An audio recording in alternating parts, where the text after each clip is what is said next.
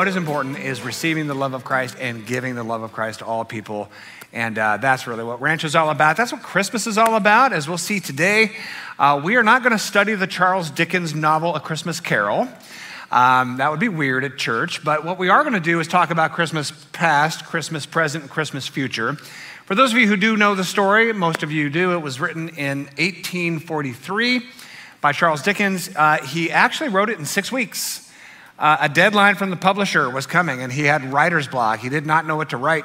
He started wandering the streets of London with a piece of paper and wrote a Christmas Carol in six weeks.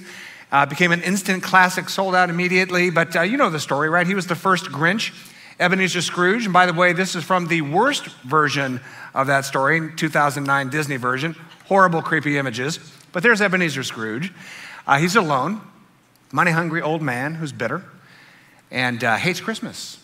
Then he's visited by three ghosts the ghost of Christmas past that takes him to his childhood and all that happened there. Then the ghost of Christmas present to talk about the impact of his life in the moment. And then the ghost of Christmas future, where his life is headed. And then, of course, at the end, he comes to this moment of realizing he needs to turn around, turn his ways around, leads him to a place of joy where he's serving his community and people in need. So that's the story. Now, we're not going to study that, but we are going to walk a journey starting with Christmas past today, the story, 2,000 years ago. Familiar story. Um, you're going to, I think, see some things in there that could be very freeing for you. Next week, we're going to talk about Christmas present. Christmas is not about what happened 2,000 years ago, that's the foundation of it. But Christmas is alive and well right here and right now. And then the following week, we're going to talk about Christmas future. The idea of God coming to earth, Emmanuel, God with us gives us hope for what is to come. Not just life after death, but a new world, the kingdom of heaven taking root here on earth. It's going to be a great three week journey leading up to Christmas Eve. So let's talk about Christmas past. Jesus was born somewhere around 5 BC. The original dates were a little bit off. Scholars say it's right around 5 BC. Some argue 4, some argue 6. Uh, but we're just going to pick 5 BC as the year Jesus was born. And then what we're going to do today is go one year earlier to 6 BC. We're going to start at 6 BC. What was life like before the birth of Jesus? What was faith like before the birth of Jesus? What did people think about God and their relationship with God before the birth of Jesus? So let's start at 6 BC and talk about faith before Jesus. Before we talk about faith, I want to give you a definition of faith some of you will like, some of you will love, some of you will not like, and probably send a sternly worded email. But I have a microphone and you don't. So faith is this. This is not biblical. This is just this is just me. We'll get to biblical later. Faith is the stuff we don't really know that tries to explain the stuff we really know. Faith is the stuff we don't really know that tries to explain the stuff we really know. Let me give you an example. We know we exist. We really know we exist. We're here, right? Uh, Western thought was based on this phrase, um, I think, therefore I am. Just the fact that I'm thinking about my existence means I exist. That we really know. But what we don't really know is why we exist. So we have to develop a faith system, all cultures, all people everywhere, develop a faith system that answers the question we don't really know. Why do we exist? We really know that good things happen to some people and bad things happen to some people. We really know that, right? Uh, Evan talked about his you know, son, three month old, in an ambulance, you know, really in, in fear of, where, of his health. Why does that happen? We don't know that. We know good and bad things happen, but we don't know why. So we have to develop faith systems to try to answer the questions we don't really know. We know we die. We really don't know what happens after death, so we create faith systems to try to answer those questions. And so faith is the stuff we really don't know that tries to explain the stuff we really know. So in 6 BC, what were the faith systems on earth before Jesus was born? These are all generalized categories. Every world religions uh, professor or teacher is going to cringe here, but I'm just broadly generalizing here, right? In the Far East, before the birth of Jesus, Hinduism, Buddhism, among many, many other uh, Asian religions, they have disciplines and practices developed that can free us from the constraints of our mind and free us from the constraints of our body through time and rebirths. The goal is to experience greater freedom, greater enlightenment, greater prosperity, and greater unity with the great cosmic force. Rough, rough generalities. That's the religion 6 BC before Jesus. How about in the tribal West? The tribal West, and we'll talk about Germanic tribes, Nordic tribes, Celtic tribes, Native American tribes. Again, broad generalities. But in most of those cultures, there were local deities. Local deities. This is oversimplified, but they worshiped these local deities that needed to be appeased through sacrifice and ritual in order for them to bless the people with prosperity and victories in battle. 6 BC, tribal West. How about the empirical West? We're talking about the Roman Empire, Greco Roman culture, uh, paganism. Roman Empire adopted a pantheon of a dozen major gods. Some argue eight, some argue 14, but we'll just call it an even dozen major gods uh, that were worshiped and honored in the Greco Roman culture. There were other minor deities that tend to be sort of localized and ancestral. Uh, one scholar decided to count all of the minor deities of the Greco Roman Empire, stopped at 30,000 and said, I think we get the picture. Lots, many, many. Uh, in the scripture, you'll read uh, in the book of Acts, the Apostle Paul in uh, Greece, and he's walking through the garden of gods, and there are hundreds and hundreds of gods. And he says, oh, You missed one.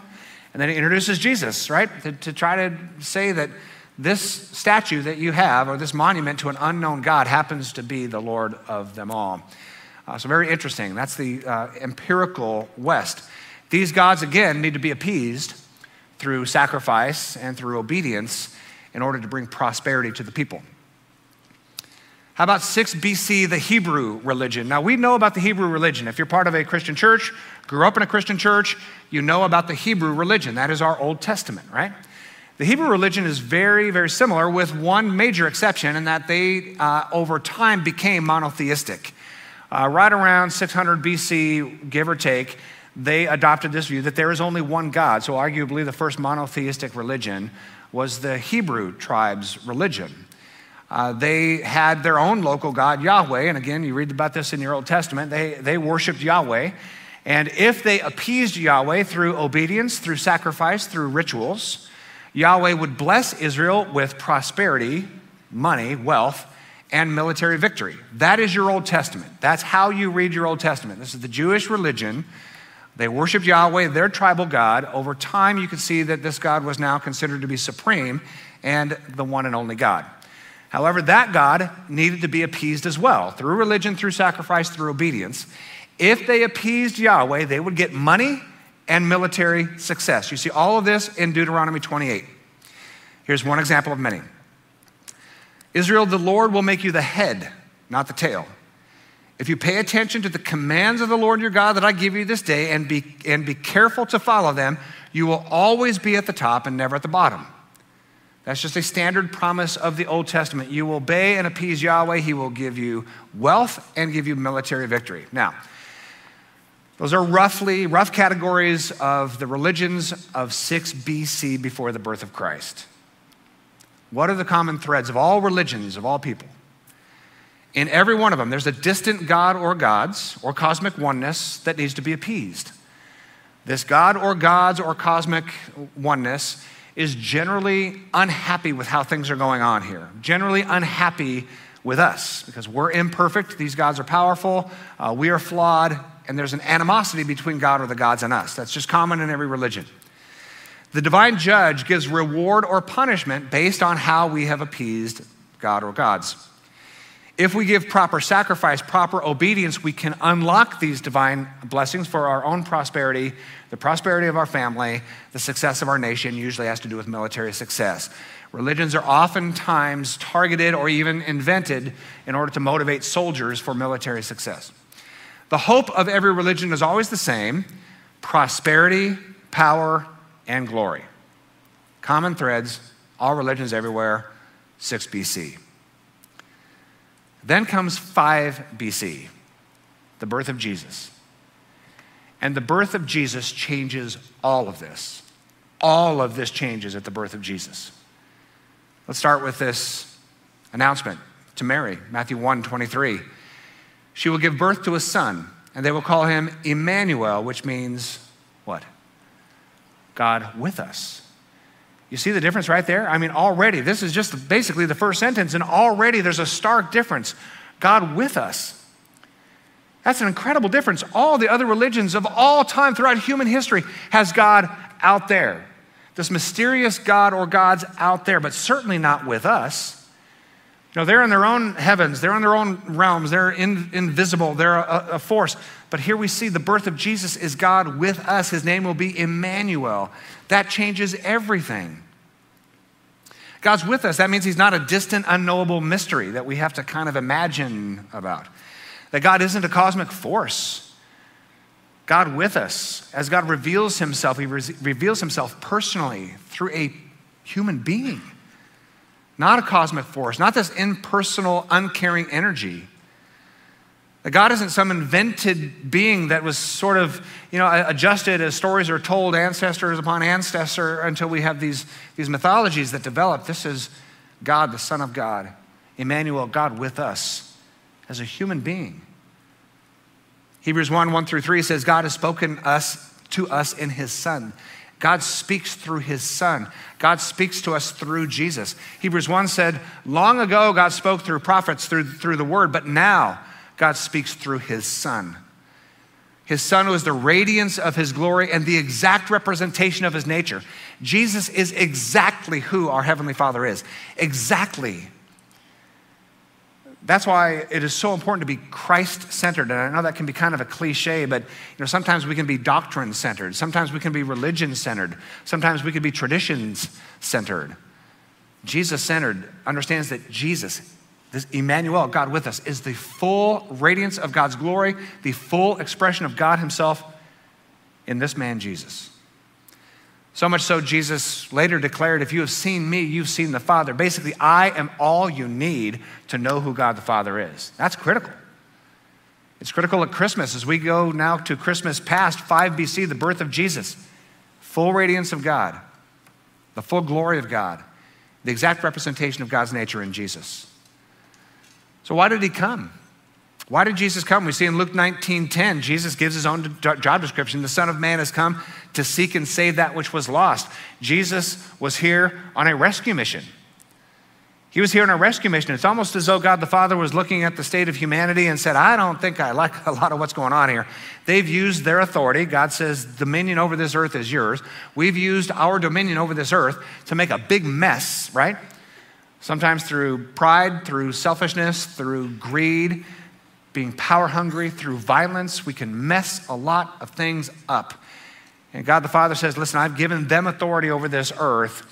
This isn't going well. We need Jesus. They need a Savior. So Jesus came to be the full expression of God to straighten this place up, right? Not to just get us in shape because there's a, a religion that's invented, not at all. It's the last thing this world needs.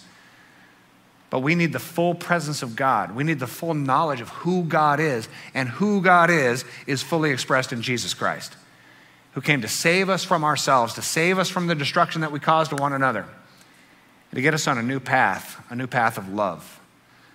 So, what do we see in, G- in Jesus? If Jesus is the full expression of God, who is God? Well, we see in the birth of Jesus that God is humble. God is humble. Now, I make these uh, slides behind me, and when I wrote out this phrase, God is humble, I mean, I'm telling you, it was hard because that's not oftentimes what we think of when we think of God. I mean, that word God is, of course, as it should be, revered. And when we speak about God, we speak of Him in terms that are appropriate, you know, holy, transcendent, uh, pure, perfect, unapproachable light. If we were in, you know, his glory, it would consume us. These are the thoughts that we have about God, and a lot of them are appropriate, right? He is worthy of awe. He, he is uh, full of wonder, right? There is none like him for sure. But when this transcendent God of glory chose to reveal himself, he revealed himself in humility. So, as hard as it is to get our heads around the fact that God is humble, that's how he revealed himself in Jesus. We see in this great, great hymn of the early church, Philippians chapter 2, exactly the road that Jesus walked, and it was a road of humility. Though he was God, the full glory of God, he did not think of equality with God as something to cling to. Instead, he gave up his divine privileges. He took the humble position of a slave and was born as a human being. Humble, humble, humble. So Philippians 2 walks the nature of Jesus from the highest of highs, the enthroned deity, to the incarnation becoming a human being, but a lowly position, becoming a slave, even to the point of death on the cross. Death on a cross, God Himself, the fullness of God submitting Himself to be the victim of His own creation. Every religious power, every political power bearing down on Jesus, murdering Him for treason against Rome and blasphemy against God. That's the path that Jesus took. That's the path Emmanuel took, God with us. God is humble. God is humble. And that is different from all the religions on earth, just as it was different that God would be with us. Every other religion is God is out there and He is above us. The birth of Jesus, Christmas past, says God is with us and He is humble. He's humble. You know the story. Mary was pregnant before marriage. According to the Hebrew religion, that's a capital crime. She could have been put to death. Shame to the family, shame to the family name. Joseph made the courageous decision to marry her regardless of, that shame. That means he bore the shame of that as well. While nine months pregnant, they were forced to travel long distances to participate in a Roman census. And so you have this backdrop of political oppression, invasion of these people. While experiencing the cha- pain of childbirth, they were turned away from every hotel and every home in the city. They were shown a dirty barn, and the Son of God, Emmanuel, God with us, was born in a feed trough born without dignity, born without fanfare, born without the most peripheral measure of human respect. The Savior of the world, with just a few uneducated shepherds, was born in humility and desperation, born into poverty, into a nothing of a nation, a nothing of a village, to a nothing of a family. He just would have been a blip in human history.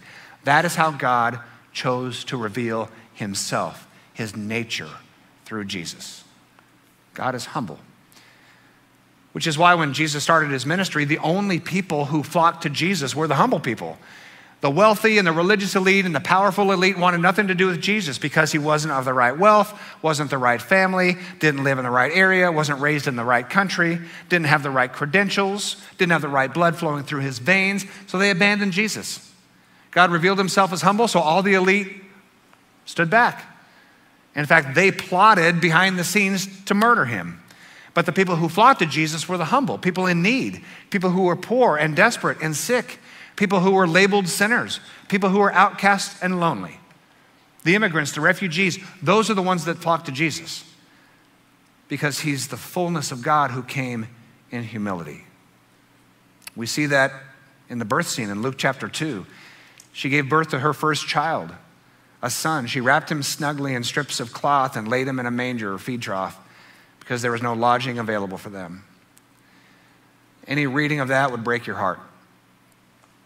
From ancient culture's point of view, to have this kind of indignity on any child and any mother and any family, tears would have welled up reading this story. I know it's quaint and the manger scene is quaint, but you read Luke chapter 2, and from an ancient Near Eastern perspective, the indignity that they suffered tears would have been streaming down our face. The birth of Jesus is a tragic story. It's a humble story, even a humiliating story. That's how God chose to reveal himself. So 5 BC is a stark difference from 6 BC. 5 BC says God is here, not there. 5 BC says God is humble. God is humble. He's not seeking glory. He's not in this for himself. He's in this for us. And at the birth of Jesus, we see that God is selfless. And I have to tell you, as hard as it is to write God is humble, it is impossible to write God is selfless. I mean, typing that on that slide behind me is difficult because, again, how, how can God, the creator of heaven and earth, possibly exist for the benefit of others? I mean, I know I was taught uh, from wonderful people that God needs me to worship Him, God needs me to obey Him, God needs me to exalt Him. God needs me to honor him in every way. I mean, that, that's kind of the drumbeat of religion. All religion, including sadly a lot of Christianity. Eh, that, that God is by default unhappy with us because we're sinners. God is unhappy with me because I'm a sinner. He's angry with me, he's disappointed with me, and I need to do better. And I might do better for a little while. I might be super committed and super devoted. And then I think, ooh, God's getting closer. That's good. God's going to start answering more prayers. My life's going to get dialed in because I'm making him happy. 6 BC. every religion on earth. Jesus changes that by communicating to us that God isn't about being served, God is about serving. What did Jesus say in the book of Mark? The Son of Man did not come to be served, but to what? Serve. God is here to serve. God is here for the benefit of us. Religious circles, you wouldn't hear that anywhere. We would hear, oh, you got to worship God. You got to obey God. You got to appease God. You got to be devoted to God. You got to be involved in all these religious things. You got to volunteer. You got to give. You got to, got to, got to, got to. Because the more we appease God, He'll turn His anger into blessing and He'll give us the stuff we pray for and the stuff we want. And He'll let us into heaven when it's all said and done. That is nonsense. It's religious nonsense. 5 BC, birth of Jesus, Christmas past. God is here to serve us. Luke chapter 2, verses 9 through 11. Here's the great declaration of the angel to the shepherds, right? An angel of the Lord appeared and reassured these shepherds Don't be afraid. I bring you good news that will bring great joy to all people. The Savior, the Messiah, the Lord, has been born today in Bethlehem. What is the announcement? At the birth of Jesus, the first announcement at the birth of Jesus. The Savior of the world is here for you you have good news. God has not abandoned you, He's not neglected you, He hasn't left you, He's not here to judge you. He is here to serve you. This is good news for you. And by the way, not just you, Hebrew people, Hebrew religion, all people. This is good news for everyone, everywhere, all tribes, all tongues, all nations, all religions, that God is here in this baby, in Jesus. He is here with us, Emmanuel. He is humble and He's here to serve. What's the word used? Savior and Messiah. That means he's here for us. He's here to save us. He's here to make this world that is so broken in so many ways, and He's here to make it better. He's here to install a whole new way of thinking, a whole new way of living. It's called the kingdom of heaven. Uh, it's so simple. There's one law it's the law of love. That's all we have to worry about. Being loved by God, knowing God's love for us, loving God in return, and loving people around us. That's the kingdom of heaven. It's all for our benefit.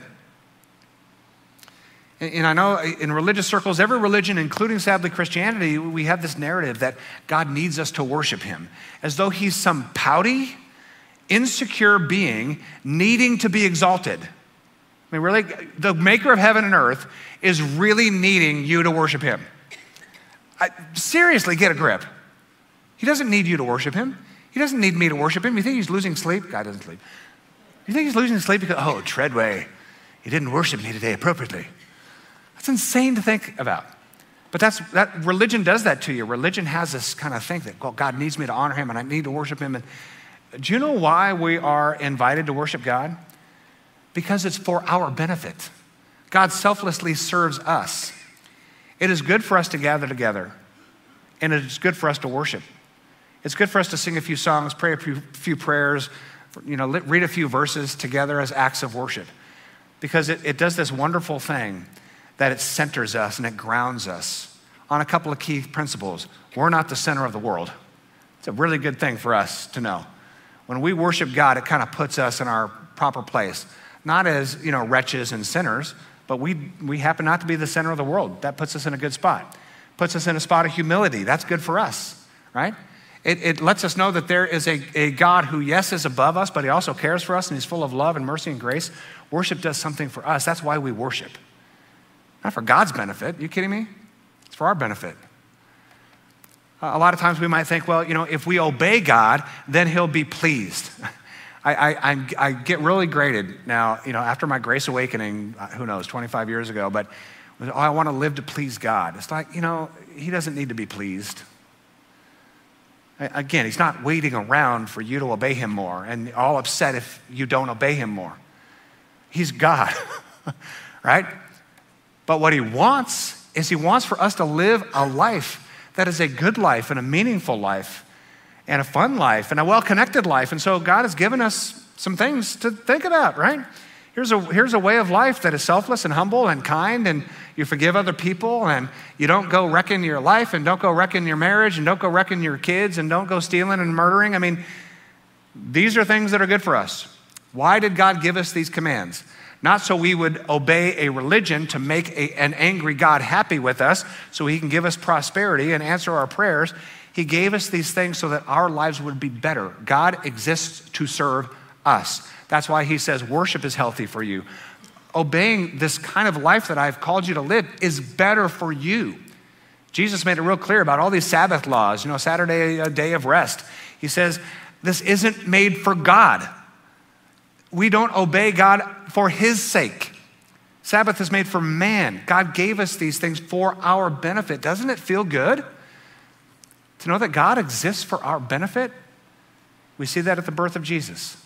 Humble, serving, good news for us, good news for all people. The Savior, the Messiah, for us. It's so refreshing, right?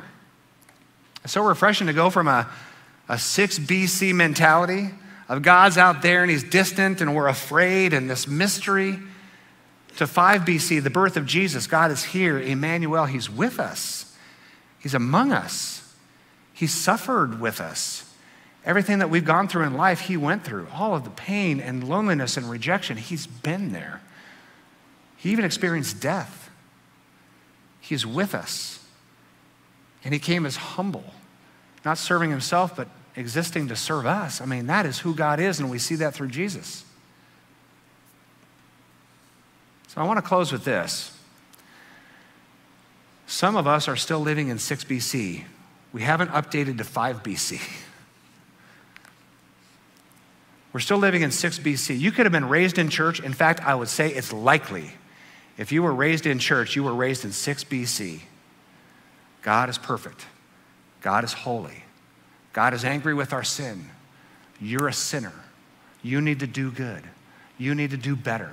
You need to pray more. You need to read more. You need to be more obedient in order to live to please God. And if you please God, He'll bring blessing on your life. If you please God, He'll answer your prayers. If you please God, He'll let you into heaven when you die. When you die. Does that sound familiar? That is 6 BC.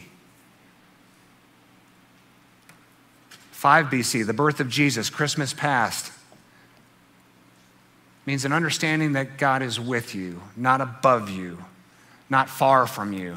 He is with you, spirit to spirit with you even to the point where the scripture says he's in you, spirit to spirit. His spirit lives in you, he's close to you. And he's not close to you because you've earned it. He's not close to you because you've been particularly religious or you've been particularly obedient or because you've been particularly devout or because your doctrine is all put together just right. That's not why God is with you. He's with you because he cares for you, as a father cares for a daughter or a son. He's with you simply because he cares. And yes, when we fail and when we make mistakes, he's a loving, forgiving Heavenly Father who wants our lives to be better. And so, yes, he would love us not to ruin our lives because he cares, not because he needs to be appeased. He is with you, he is humble, and he wants to serve you with his love and with his grace. So we got to get out of 6 BC and we've got to live in the day, 5 BC, the birth of Jesus. And I love Romans 3, and I, and I want all of us to really labor on every syllable of Romans 3 20 through 22. And you'll see the invitation to get updated to the birth of Christ, to get updated to 5 BC, Christmas past, for no one can ever be made right with God by religious law. I don't care if it's the religion of the, the, the Far East. I don't care if it's the religion of, of, the, uh, of the tribal North or the Greco Roman South or uh, the Hebrew religion. None of it makes us right with God. None of it. Never has, never will. Religious law simply shows us how sinful we are. But, but now God has shown us a way to be made right with Him without keeping the requirements of the religious law. You are free. You are free from religious law. You are free from religion. You are entirely free. You don't have to do all the rites, rituals, and ceremonies. You don't have to have your doctrine all squared away. You don't have to have your obedience life all figured out because you can't make yourself right. Only God can make you right. And how? We are made right with God by placing our faith in Jesus Christ. He does it. He does it. And this is true for everyone who believes, no matter who we are. Isn't that cool? It's a different kind of faith. 6 BC faith is all this stuff. What does God need? He's distant, he's angry. What does he need from me? He needs my worship, needs my obedience, needs my, you know, praise, needs my religious ceremonies. No, he doesn't need any of it. You're free. What he wants of you is simply believe that Jesus did it all. Jesus is God with us. Jesus forgives. By his life, death, and resurrection, he gives us hope that we're forgiven, hope that we're dearly loved, that there's nothing that separates us from God. It's just a matter of believing that. My Grace Awakening took three hard years to go from 6 BC to 5 BC. Three hard years of deconstructing the religious mindset and embracing God's grace through Christ alone. I'm going to pray a prayer right now that is hopefully a step in your journey where you can say, Enough with 6 BC, I'm all in with 5 BC, Christmas past, past what Jesus, the birth of Jesus, means that God's grace is here, His kindness is here, His forgiveness is here, His unconditional love is here. He is with me, He is in me. We walk this journey, and God is here for my best. And I get to walk on that journey of grace. As I pray that prayer, pray this with me and live free. Our God and Father, thank you that you revealed yourself fully, the full radiance of your glory in Jesus Christ, the exact representation of your nature in Jesus Christ. And we see when he was born so much of who you are. You're a God who is humble when fully revealing yourself, you came as a baby, you came to a, a peasant family, you came to a disrespected nation, born in a barn, laid in a feed trough. The only people knowing about it were poor peasant shepherds. That's who you are. And so, God, where we have been raised in believing you are, are angry and vengeful and separated from us and disappointed with us, God, would you allow that 6 BC to turn into 5 BC, to see Christmas past, to see the, the fullness of your nature expressed in a baby laid in a feed trough, that you are humble, and that the message says that this is good news for us. This is saving for us. You exist to serve us. So may we lay down that whole religious way of thinking that we somehow have to perform for you so that you will bring blessing to us. God, you love us simply because we're your daughters, we're your sons. You forgive us through Jesus Christ. When we believe that, when we accept that, a whole new life emerges. So at this very moment, we accept and believe that you've forgiven us through Jesus, you accept us through Jesus, you love us through Jesus, you walk with us through Jesus. We accept that and embrace that today. In Jesus' name, amen.